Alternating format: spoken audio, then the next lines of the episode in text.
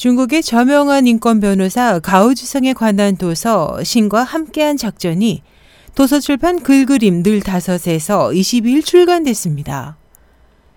2006년 대만에서의 첫 출간을 시작으로 이듬해인 2007년 미국에서 영문판으로 번역된 이 책은 중국의 10대 변호사이자 양심으로 불린 가오주성의 힘들고 불우했던 어린 시절부터 1998년 개업 초기 의료사고를 당한 장애 아동들에 대한 변호를 시작으로 사회에서 소외된 약자들의 억울한 사건을 각종 어려움을 마다하지 않고 도운 이야기들이 소개되어 있습니다.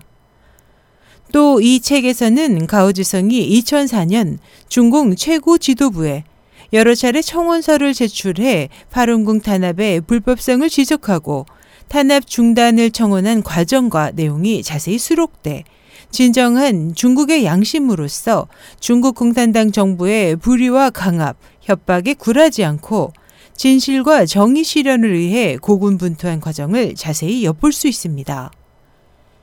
가오주성은 2006년 말 국가 정권 전복 선동죄로 징역 3년, 집행유예 5년을 선고받았고 2011년 형기가 연장된 후 지난달 7일 신장 위구르 자치구 사야 감옥에서 형기 만료로 출소했습니다.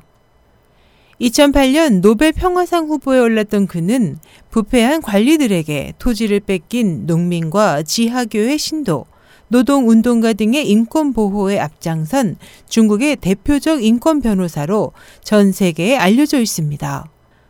중국에서의 파룬궁 수련자에 대한 장기 적출 문제 실태를 조사한 데이빗 킬고어 전 캐나다 아태 담당 국무장관은 가오주성 변호사를 이 지구상에서 가장 용감한 변호사 중 한 사람이라고 칭한 바 있습니다.